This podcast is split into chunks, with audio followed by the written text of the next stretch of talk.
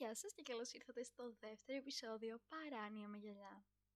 Έκανα ήδη δύο αποτυχημένες προσπάθειες να ξεκινήσω το podcast χωρίς να κάνω σαρδά, προσπαθώντας όμως να αναφέρω και το γεγονός ότι απέτυχα στο να βάλω τίτλους αρχής. Γιατί αρχικά δεν μπορούσα να επιλέξω ποιο τραγούδι θα βάλω και κατά δεύτερον όταν επέλεξα πια δεν ήξερα πώς να εντάξω μουσική. Struggles ενός νέου podcaster. Όμως για να ξεκινήσω αυτό το podcast δεν μπορούσα να το κάνω με κάτι πιο επίκαιρο από το Euphoria, όχι όχι, από το Masterchef. Γιατί όλοι βλέπετε reality. Next Model και Survivor και Pharma. Ναι, αλλά ποιο reality ήταν εκεί πριν απ' όλα. Θα μου πείτε το Big Brother. Σωστό. Δεν διαφώνησα ποτέ. Αλλά ποιο είναι το αγαπημένο σας. Δεν ξέρω. Δεν είμαι εσείς. Και δεν θα σας πω και πώς να ζήσετε τη ζωή σας. Αλλά το προσωπικό μου αγαπημένο είναι το Masterchef. Και τι είδηση, τι τρομερή είδηση μας έρχεται σήμερα από τον κόσμο του Masterchef. Ρώτησαν μια παίκτρια, τον αγαπημένο της τραγουδιστή και η απάντηση ήταν ο Νότης Σαγανάκης. Γιατί, ναι, συμφωνώ, δεν στηρίζουμε το σφακιανάκι. Δεν στηρίζουμε ανθρώπους που στήριξαν ακροδεξίες απόψεις προφανώς. Αλλά Σαγανάκης, ωραίο το Σαγανάκι, αλλά όχι για επίθετο. Και δεν θέλω να προσβάλλω κανέναν εκεί έξω που μπορεί να λέγεται σαγανάκι στο επίθετο, αλλά το να σε λένε σφακιανάκι και να σε πούν σαγανάκι, ε το λες και downgrade. Όσον αφορά τις διαφορές μας και στις απόψεις σχετικά με τις σειρές και τα reality στην, στην τηλεόραση, γενικά στην ελληνική τηλεόραση, θέλω να ξεκινήσουμε με μία σταθερά. Το παραπέντε είναι πάνω από όλα. Εντάξει, ωραία όλα. Δεν διαφωνώ. Το ευτυχισμένοι μαζί, άψογο. Το είσαι το τέρι μου, άψογο. Ό,τι θέλετε τέλος πάντων να μου πείτε, άψογο. Αλλά το παραπέντε, κανένα δεν θα γίνει το παραπέντε. Όμως, ίσως έχει να κάνει και με τη διαφορά κουλτούρας πίσω από την κάθε σειρά και τα ενδιαφέροντα του καθενός μας.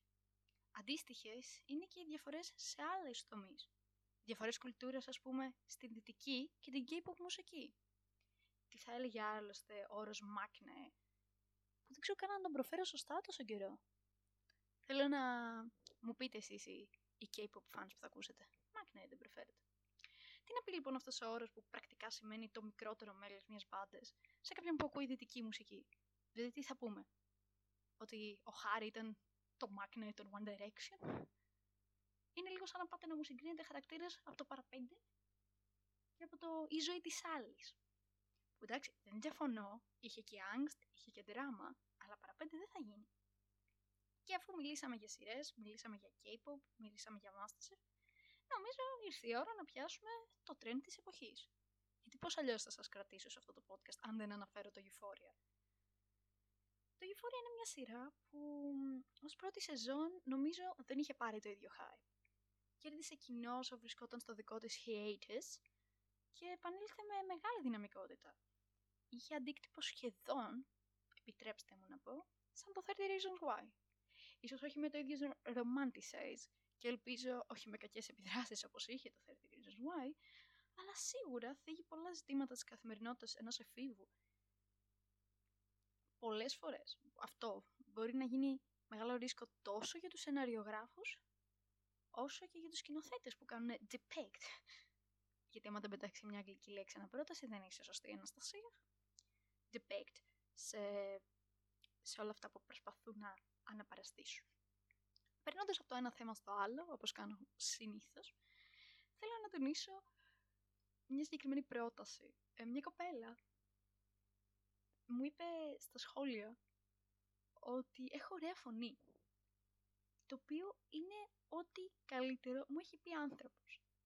Και ίσως να με πείτε υπερβολική, ίσως να φανώ, ξέρω εγώ, ότι προσπαθώ να αρπάξω κομπλιμέντα από παντού. Καλά, δεν το κάνω ποτέ πια σιγά. Ε, απλά, θέλω να σας πω μια μικρή ιστορία για να γίνει πιο κατανοητό το γιατί έχει τόσο μεγάλη σημασία για μένα αυτό το κομπλιμέντο. Γυρνάμε στα τιμημένα χρόνια 2010-2011. Η Αναστασία είναι στο νήπιο. Ίσως όχι το πιο χαρακτηριστικό παράδειγμα κοριτσιού της ηλικίας της, δεδομένου ότι πιθανόν να έχετε δει το tweet μου σχετικά με αυτό, αν είστε μούτσιμοι στο Instagram, αν δεν είστε στο Instagram, στο Twitter. Αν, είστε, αν δεν είστε βασικά μου στο Twitter, ίσως πρέπει να γίνετε. Δουλέψτε το λίγο, ψάξτε πανελλήνιες και ακολουθήστε με Jesus. Τι κάνετε τόσο καιρό με Jesus. Ε, είχα μοιραστεί μια ιστορία που έλεγα ότι μέχρι να πάω πέμπτη δημοτικού, πέμπτη, όχι έκτη, έκτη, που ήταν και η πρώτη φορά που μου ήρθε περίοδος, ήμουν πεπισμένη ότι δεν είμαι κοριτσάκι.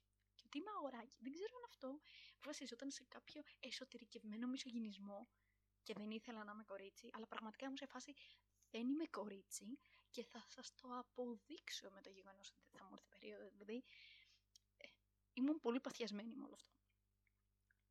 Τώρα, πώς συνδέεται όλο αυτό με το γεγονός ότι είναι μεγάλο κομπλιμέντο το ότι έχω ωραία φωνή; Το θέμα είναι ότι ένιωθα τόσο ανασφαλής με το γεγονός ότι η φωνή μου δεν ήταν αρκετά κοριτσίστικη. Γιατί ήμουν στον Ήπιο, δεν ήμουν το κέρλι κοριτσάκι που έπρεπε να είμαι, δεν φορούσα ροζ, δεν φορούσα κορδέλες, δεν φορούσα φορματάκια. Ήμουν το κοριτσάκι με τις φόρμες που έπαιζε με τα γόρια από πεποίθηση. Είχε μόνο μία φίλη, τη Χρυσούλα, την οποία ακόμα την ψάχνω. Χρυσούλα, σε ψάχνουμε. Εγώ και όσοι ακούνε παράνοια με γυαλιάφια. Ε, και τότε ζήλευα πάρα πολύ. Έλεγα, κοίτα, αυτή η κοπελίτσα έχει πολύ καλή φωνή. Ένα από τα πιο χαρακτηριστικά πράγματα βέβαια που έδειχναν τη διαφορά στο επίπεδό μας εμένα και τον κοριτσιών με την κοριτσίστικη φωνή ήταν ότι επέμεναν ότι έχουμε τέσσερα δάχτυλα στα χέρια. Εγώ επέμενα ότι είναι πέντε και διαφωνούσαμε γι' αυτό. Τσακωθήκαμε. Εγώ πήγα στη δασκάλα μας τότε και είπα: Κυρία μου λένε ότι έχουμε τέσσερα δάχτυλα. Γιατί έτσι μιλούσα, μάλλον δεν ξέρω τι φάση. Και μου λέει: Εντάξει, εντάξει, μην τις ακούσεις, έχεις δίκιο. από τότε, ρε, από τότε. Αλλά στον υπηαγωγείο ήμουν το κροτσάκι που ήξερε τους πλανήτες του ηλιακού μας συστήματος με τη σειρά και έκανε flex. Αλλά δεν ήξερε ότι ήταν flex τότε. Απλά το flexαρε γιατί νόμιζε ότι έτσι κάνουν τα παιδιά στον υπηαγωγείο. Ξέρουν τους πλανήτες του ηλιακού συστήματος με τη σειρά. Και okay, sorry που δεν έβλεπα Barbie στην παιδική μου ηλικία όπως εσείς οι πληβοί. Όχι, εντάξει, δεν θέλω να υποβαθμίσω την Barbie, μήπως χάσω κοινό, δεν θέλω. Κλείνοντας το σημερινό podcast με κάτι πιο σοβαρό, τη μέρα που γυρνάω είναι 8 Δευτέρου. Θα μου πείτε, σήμερα που το ακούω δεν είναι 8 Δευτέρου και θα σας πω πρόβλημά σας. Δεν φταίω εγώ σε τίποτα. Σκαφταίω λίγο γιατί δεν το ανέβασα 8 Δευτέρου βέβαια. Αλλά ναι. Σήμερα λοιπόν είναι τα 41 χρόνια από την τραγωδία της θύρας 7. Θα μου πείτε γιατί μας χαλά το mood; Τόση ώρα ήμασταν καλά; Θα σας πω εγώ... Ναι, αλλά γιατί; Υποσχέθηκα πουθενά δεν θα σας χαλάσω το, το mood.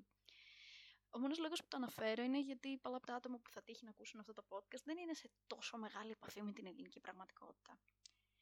Και η τραγωδία στη θύρα 7 ήταν ένα ουσιαστικά ατύχημα μέσα σε ένα γήπεδο που κατά βάση δεν είχε οπαδικό χαρακτήρα, αλλά χάθηκαν οπαδοί και ήταν μεγάλο δράμα και είναι δράμα ακόμα όσο σκεφτόμαστε ότι χάθηκαν 21 άνθρωποι, νέοι άνθρωποι που είχαν ζωή μπροστά τους.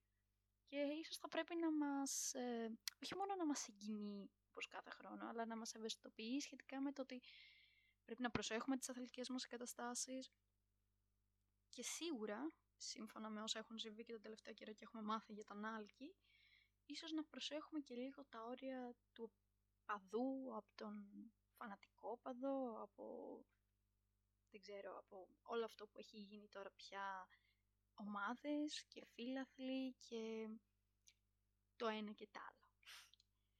Και κάπου εδώ, μετά από αυτόν τον άκρατο συναισθηματισμό και μετά από όλα αυτά τα θέματα που κατάφερα να συζητήσω μέσα σε 9 λεπτά και κάτι δευτερόλεπτα, θέλω να σας χαιρετήσω, να ανανεώσω το ραντεβού μας, δεν ξέρω για πότε, αλλά για κάπου σύντομα, και θα τα ξαναπούμε. Φιλιά, πολλά, πολλά, πάρα πολλά. Καλή συνέχεια.